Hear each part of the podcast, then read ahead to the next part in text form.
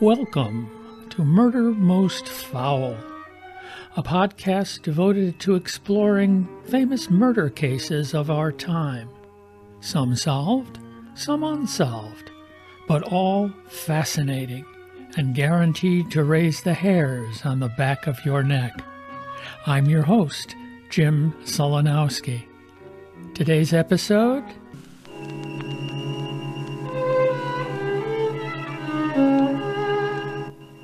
Death on the River.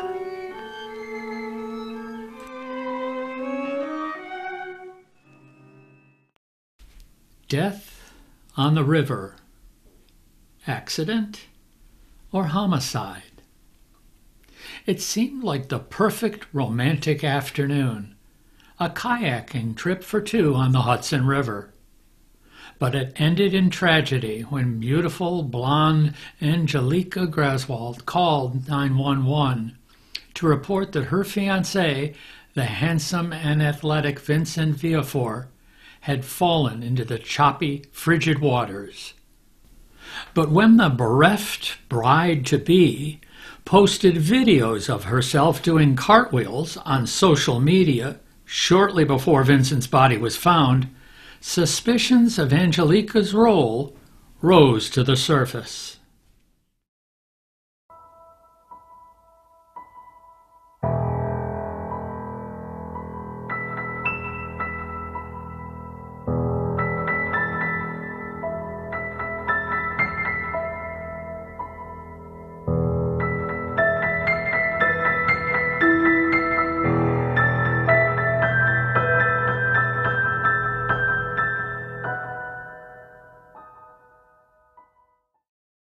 Good morning, or afternoon, or evening, depending on when you're listening to this podcast. Welcome to another episode of Murder Most Foul.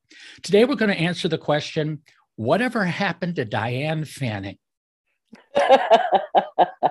and to answer that question is the aforementioned award winning crime writer, Diane Fanning. Good morning, Diane. Good morning. How are you today, James? Good. We'll answer that question or where it even comes from a little bit later. Um, but Diane is, uh, for any of you, and I hope you've all watched, listened to every one of my podcasts. Diane is a return um, visitor. Her uh, the last book we covered was called Bitter Remains, and that was very, uh, as a lot of these, a very sad uh, case uh, uh, a brutal case. This one um, that we're going to talk about today, which is called Death on the River, is each one of these books I seem to find are strange in their own little way. No two are alike. This is um, th- those who don't know the case will go into the participants and the uh, activities and the background, um, and maybe even how uh, Diane came to this case. But um, this is another one where there aren't a lot of questions about details. In other words, uh, we have a body. Eventually, we have a, we have someone dying. We have someone admitting they were there, and so on and so forth. Um, so one of the intrigues that I found about this book was the detail, and it is fascinating.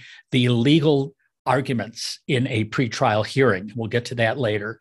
That had they gone one way or another, there wouldn't have even have been a trial if the evidence had been thrown out. And it's up to you uh, after you listen to us, or and or I hope read the book to decide uh, whether there was any um, uh, uh, prosecution misconduct that would even rise to the level of throwing this out. And I won't tell you whether it was thrown out yet, if there was a trial or anything. So, Diane, let's start at the beginning with the, um, and pardon me if I mispronounce the names. I'm just going to throw them out and then you'll correct me. We have Angelica Graswald or Graswald? How does that go? Graswald. Graswald. And we have Vincent via four or via four A? Via four. Via four. So those are the two two main characters, the antagonist and protagonist in our story. So uh, take us to the back to the beginning, sort of uh, these folks getting together. Uh, they weren't married; they were engaged. So take us back to that and set the, the date and the uh, the locale for this um, incident? This story took place in Poughkeepsie, New York, and the uh, two main players are Vincent Viafore and Angelica Graswald. They uh, met at an event at a bar, and hit it off pretty well right away. Uh, soon, Angelica was moving in with Vinny, and they seemed to have a very nice little romance going. It was uh, Vinny was a very nice, laid back, generous person, and he let her have her way with in the household. He allowed her a lot of freedom at for a while she was working and then she wasn't. But the fact that bills were getting bigger and they were planning a wedding, which in Angelica's mind, the wedding involved two things going back to where she was born in Latvia and having the wedding on a body of water there, and then coming back here and celebrating the wedding with a boat ride on the Hudson River. These things cost a lot of money. Mm-hmm. And Vinny knew that the only way they could make it would be if she was working. And Vinny was very sensitive to this because he'd already been bankrupt once. And a lot of his bankruptcy came from his just natural sense of wanting to help friends. Like if somebody needed something, he'd give them money. If they didn't have a car, he'd loan his car. If they were at a bar, he'd buy them drinks. Um, Vinny was a very giving guy and really got himself into a lot of financial trouble because of it. So this was making him very, very anxious. Then April came along and the wedding, they were engaged and the wedding was supposed to move forward that year. And Vinny gave her an ultimatum. He said, you, You've been sitting around this house for well more than a year. You need to go out and get a job. And if you don't, the wedding's off. He didn't want to take in that debt. And that's when everything went wrong for Vinny. And so, um, so the, you mentioned the water and you mentioned Poughkeepsie, and we want to uh, we'll get to the setting, the beautiful setting of the Hudson River, and uh, the uh, structure on the island and whatnot. So they were, um, I'm not sure how avid you can fill this in, but they were kayakers. So um, along the line, a a which is not unusual, a kayak trip on the Hudson is planned. Yes, uh, kayaking is is very popular up around the Hudson Valley because there are a lot of waterways, including the incredible Hudson River. But the river is a tidal river, so that means it comes and goes, it changes directions. And that makes it a little more dangerous for kayaking. But for the most part, it's safe. But it's not particularly safe in early May if you're going there uh, without a wetsuit. That's like mandatory that time of year. They're far up north, and that river stays cold for quite a while. But when Vince and um, and Angelica planned their kayaking trip, it, it it was just too cold. The water was below 60 degrees. And there's no way anybody can survive an extended time in that water. And yet, between the two of them, there was only one life jacket. Angelica wore that. The only uh, flotation device that Vinny had was the seat that he was sitting in. And when they set out that day, everything was calm and beautiful. You look out at that river and you see it's ringed with mountains, beautiful mountains, lovely, lovely place to be. And then across the way is this little island. And on the island is a place that's locally called Bannerman Castle. And what it was is there was a man named Bannerman who had massive munition storage. And for a while, he had them in a warehouse in New York. But then he realized it was just accumulating. He had munitions and weapons from the Civil War. He, the First World War, the Second World War. I mean, he had accumulated all this stuff, which frankly is is a bit on the dangerous side.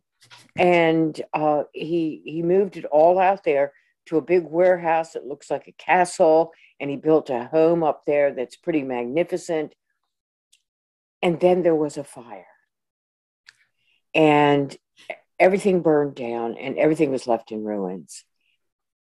And the and the uh, property was taken over by uh, the the state and uh, some investors, and they really wanted to bring it back to life. And they made a lot of progress, particularly on the grounds. The grounds, uh, they had volunteers that came up there and work on them. One of those volunteers was Angelica Graswald. And she went up there uh, in the warm weather uh, to work on the grounds, plant flowers, pull weeds, that sort of thing. And it, and it was really a beautiful, one of a kind place. It was it was close to the side opposite the highway that you take from Poughkeepsie down to uh, the entrance where they pushed off the kayak. But they set off, and it was a just a beautiful sunny day absolutely magnificent. They went out there to the island for a while. They um, they just played on the island. Angelica had brought along some lingerie to do modeling for Vinny, and it, it was just kind of a romantic time. Then, when they set off to come back, they realized everything had changed the skies got very forbidden and dark clouds hung over everywhere. The wind was whipping up, the waves were whipping up. It was a very unwelcoming sight. They tried to go back to the back of the island, thinking maybe it might be easier to get to the other side and then worry about how to get back from there later. But they couldn't get up there because everything was so wild. So they set off going across. And at first, Vinny was so excited. The uh, it was fun riding the waves and ramping up, and you know he, he was like a little boy all over again, having fun on the water. But then a wave capsized his kayak, and he went into the water. Angelica stayed in her kayak, but the strange thing was that's all she did was stay in her kayak. Besides the fact that she pulled the paddle away from Vinny, and the cold water was seeping through his pores and getting into his organs, and he started having trouble breathing, and everything in his body, every muscle, every organ was tightening up, tightening up to the point of not being able to function. And Angelica did nothing.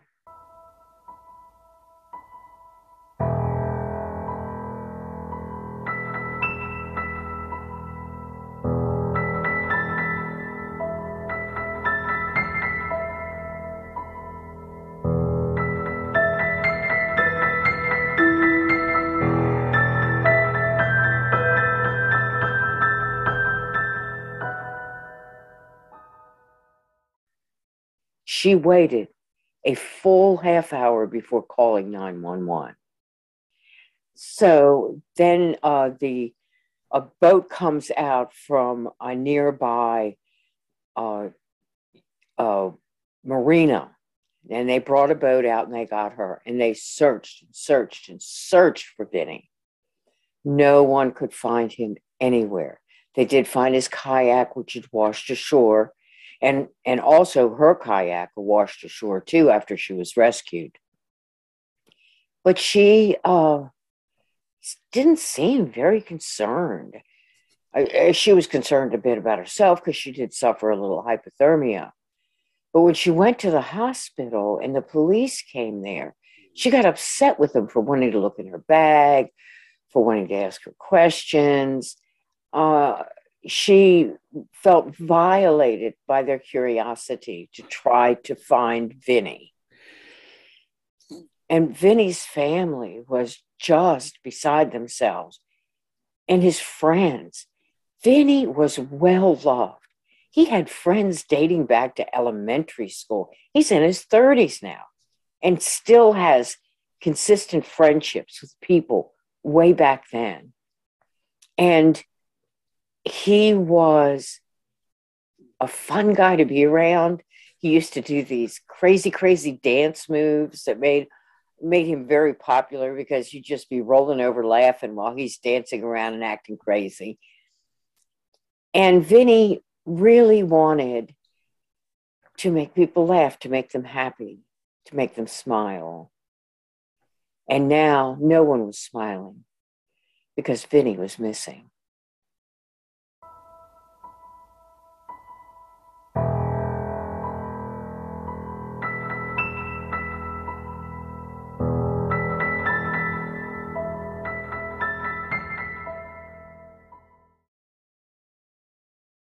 They went down to the banks and helped police and others search for him and search for him for the longest time.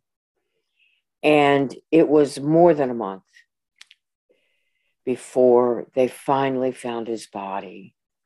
And oddly, it had drifted down the river to where West Point, the West Point uh, Military Academy area. And it was at that point that someone saw his body floating. And immediately they called for help and, and got his body out. But before they found his body, Angelina's behavior was rather odd. She walked the detectives around the island and and told them things about how much she wished he were dead and how glad she was. She felt free, actually free, now that Vinny was gone. And when she was brought in for questioning, it was, well, I wanted him to be gone, but uh, maybe not like this, but I wanted him gone. A lot of what she said, I mean, she told them that she removed the plug from his kayak. She told them that she pulled away his paddle. She then started telling these stories which don't seem to fit the context of Vinny's life. Uh, stories about he would force me to have sex, he would uh, want threesomes. And a lot of these things were things that she had talked to other people about before she ever met Vinny. So it didn't seem like to fit eh, Vinny, and also the fact that she was the extremely sexually active. She always had to have a man in her life. And she demanded that her men meet her sexual needs. And so she seemed to be the one more driven by a sex motive than he would have been. Now, was there um I think there's another account in the book too. It must have come from a friend because uh, she wouldn't admit this. It's not keeping with her her um, narrative that that she struck him or someone witnessed her striking him. Yes, yes, and it didn't happen just once. It happened a number of times. From Vinny while he was still alive, would, told other people about her hitting them. But Vinny never hit her back. Never. That's not how his mother raised him. You know, he was raised not to hit women, and he didn't do it. Um, but Angelica apparently had no problem with hitting him. And the uh, you you you glazed over, or you went past it. We'll go back to it. It's part of you know the forensics, if you will. The and I'm not a kayaker, but as you state in your book, Angelica admitted to the police that she had removed the plug from Vinny's kayak, but explained that she did it because the cat had been chewing on it, and so she pulled it out and stored it in a drawer, but somehow forgot to stick it back in before the pair set out for the river. I'm just guessing that a plugless kayak is not very seaworthy in rough waters.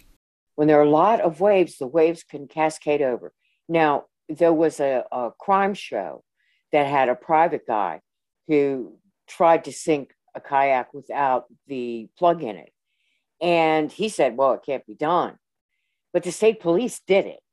They took the, a kayak and they showed with big wave action, yes, enough water could come into that kayak it would shift the weight balance. Um, and even if it did not cause that kayak to go over or fill up, even if, if your fiance, someone you love, is out there in a kayak and goes into the water and is about to die, what would you do? I know it might be stupid, but I'd probably find some way to try to rescue him. And if I couldn't rescue him, then I might die myself trying. But I'm not just going to sit there and watch him die. I'm just not going to do that. So now she's having various, let's go through, she's having various discussions with the police. And like you say, you know, uh, uh, odd behavior. I believe there's might be some Facebook posts or dancing or something. And so over time, the police, and at this point, I guess they're doing some interviewing or whatever. They haven't done the Miranda yet, but it's very clear they're they're interviewing her and she's freely giving without a, a lawyer. So sort of take us through those steps of the interviews uh, with the with the uh, various police departments or department. Well, she was first interviewed um, out a very preliminary interview by the police that really wasn't in depth at all.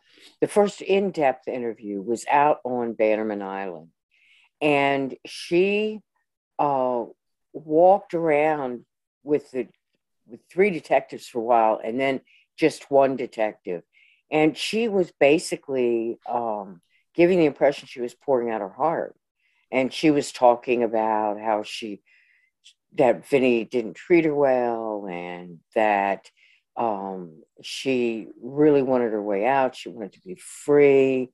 Uh, and it was very jarring. They hadn't read her Miranda rights. They weren't in a police room. But by the time she got saying, done saying what she said about being so happy to be free, and to being glad that he was gone and to removing the plug from the kayak and to removing the paddle out of Vinny's reach, they had a good reason to take her in for serious questioning. And so they got on a boat and um, the boat started back and then the engine failed. So while they're fixing it, she's standing there with another police officer and she says, What if this boat sinks too? And the officer said, Well, I hope not, because I can't swim. And she said, Oh, that's okay. I'll rescue you. Well, if she's going to rescue that police officer, why didn't she rescue Vinny? It's, it's very bizarre. And she went back going, Free, free, I'm free, hands up in the air, celebrating on the boat. And she gets back and she goes through the sea hours and hours of questioning and she won't repeat the line about moving the paddle, but she does repeat the thing about pulling out the plug and uh, doesn't deny that. And, and talks about how glad she is to be free.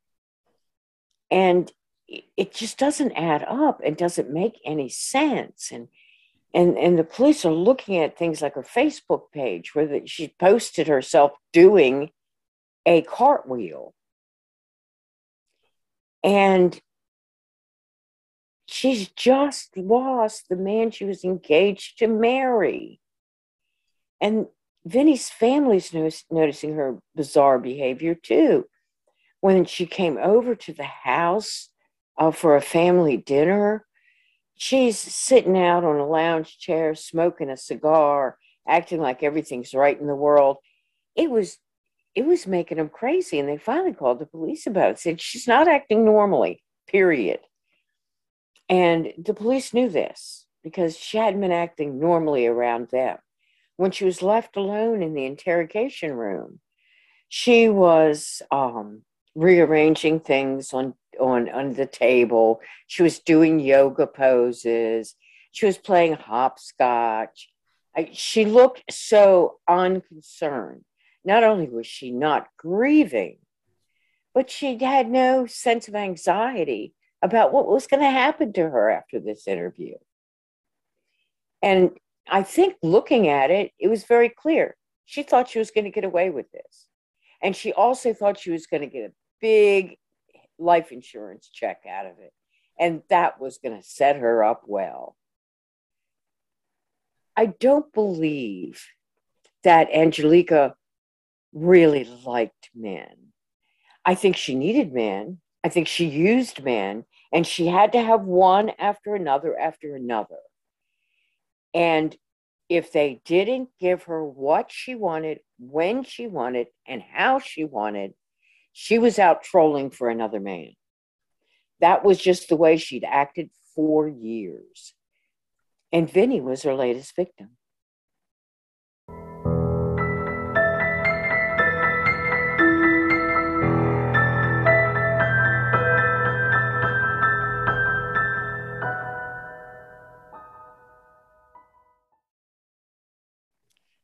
Now, so based on interviews and and uh, you know uh, other investigation, they do decide to charge her. What did yes. they initially charge her with? Angelica was charged with second degree murder. Um, but her attorney was screaming loud and long that it was an accident. But anybody that knew Vinny, anybody in Vinny's family, found that answer highly suspect. And so the again a, a big portion, I'd say of the last third of the book, which is Death on the River, available Amazon and all your local bookstores. Uh, under the Diane Fanning shelf is where I find them. Mm-hmm. And um, so uh, before we even get to a trial, we're going to have a very lengthy um, pretrial conference, if you will, to exclude uh, 90% or 100% of all her interviews videotaped and and and or and or reported by police before they were even considering her a suspect. Uh, so the uh, defense attorney is uh, uh, advocating for that to be thrown out. And it's very intricate. It's very interesting calling witnesses um, as to, you know, again, to, to uh, say that this should not be allowed and whatnot. And this goes on for a while. Again, Vinny's family has to sit. It's not even a trial, though it's like a trial. No jury, just a judge and it's going through. Uh, so a lot of the evidence, obviously, that that would be used in a trial is being shown to uh, to the public, whatnot. And um, so, uh, tell us a little, just a little bit about uh, capsulize that uh, hearing or that uh, length of. One of the big points that was made by the defense in those hearings was that there was a language barrier and a cultural barrier. And granted, there was a bit of a cultural barrier, but from the moment Angelica came over to the United States as a nanny. She busied herself Americanizing herself as best she could. she was a football fan, for heaven's sakes. How, how American is that? And she uh, really spoke very good English. She had an accent, certainly, but it wasn't like she was faltering for words. I mean, she uh, interacted with people very, very well.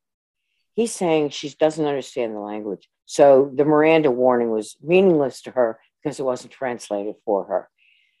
But this is a woman who went to community college and majored in English. I mean, come on. You, she had an excellent grasp of the language, and she knew what the words she was saying meant, and she knew the words she was hearing, what they meant as well. She was far more equipped to function in this foreign country by this time in her life than many people who have been in this country even longer because she knew the language so well. And when you know the language, you can get around, you can find things out. Heck, she even worked in the research department at um, the FDR Library north of Poughkeepsie. So she was not a novice at the English language. But that's what her lawyer was saying. And that was one of his chief points to try to get it thrown out. Of course, the initial interview where there was no Miranda, well, that what became a bigger issue uh, because maybe they should have. But at that point in time, she was treating a police detective as a confidant. And it was an informal setting, and they didn't have equipment to record the audio or the video. And it was more her answering them and giving them extraneous information than it was an interrogation of any kind. So uh, that was what was at issue. And her one in in in police custody was clearly she was given her Miranda rights, but things started to look kind of iffy for the police. And the judge was not letting everything in, and that really did damage their case. And as again, near the end of it, you read that he was they again they i'm sure the def, uh, the uh, prosecution felt uh, some things might be but he could throw out the whole case because poison fruit you know uh, of the poison tree whatever.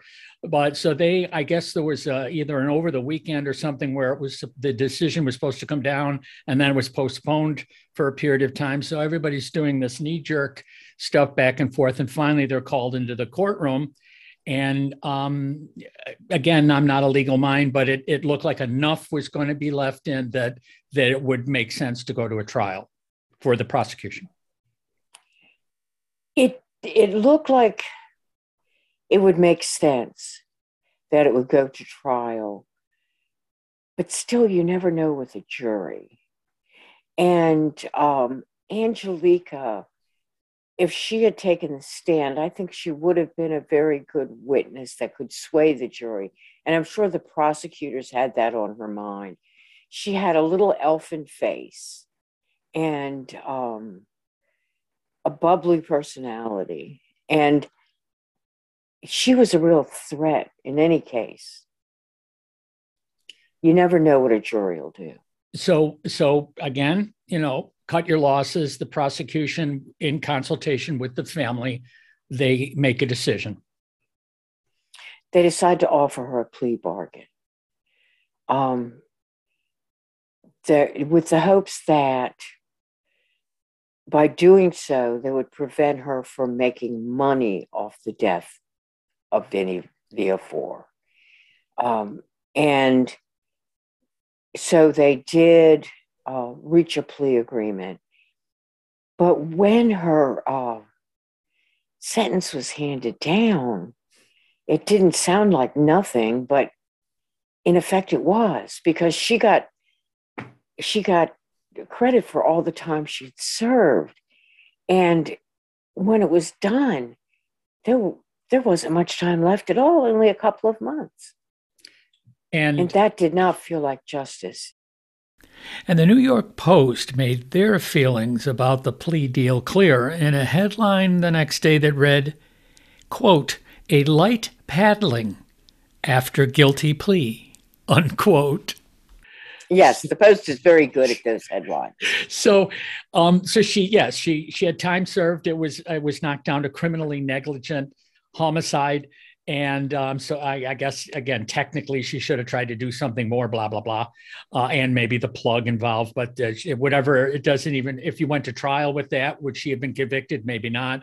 But maybe was, not. And plus, they didn't have the fact that she pulled the paddle away, and that was the thing that was in the island interview, but not in the police station interview, and that was extremely pivotal. Right. So, so she does like 42 days or something, which would all left of the two month, two years or one year, whatever the sentence was, and um, that she agreed upon. So she comes out, and it is kind of uh, sad that some again, I think it was done again by agreement that we hoped she couldn't, you know, profit, quote unquote, profit from crime, but she did end up sharing the life insurance with the family, did she not? Yes, she did. Yes, she did.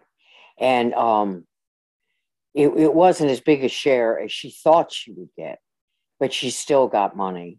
Uh, I I was kind of amazed that she wasn't deported.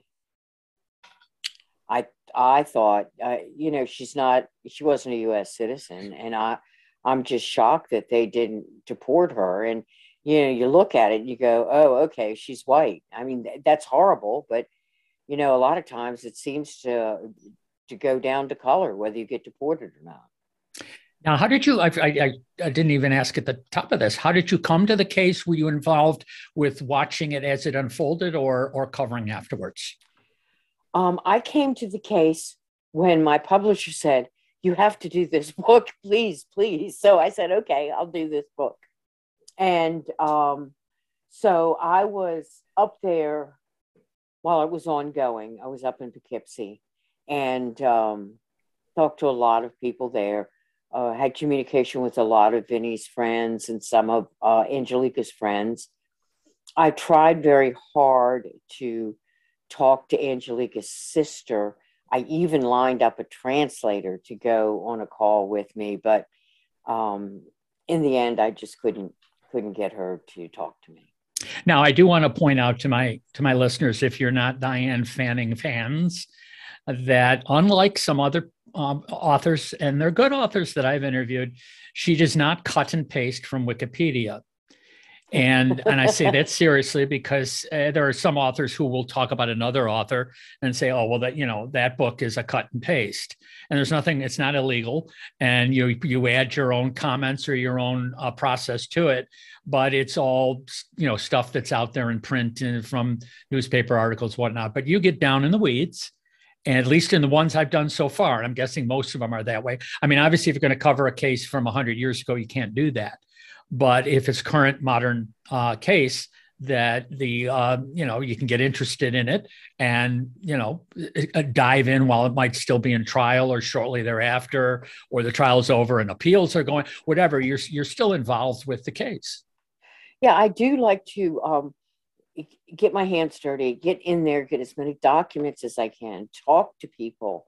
Um, and to me, what's really important in every case is not the case itself, but the people involved. So I, I want to know about the victim's life. I want to know about the perpetrator's life. I want to know about the town and and the impact on the town because every time I've done a book, and you go and look at the town where the crime is committed, there are shadows and ripples all through the community from this crime that happened.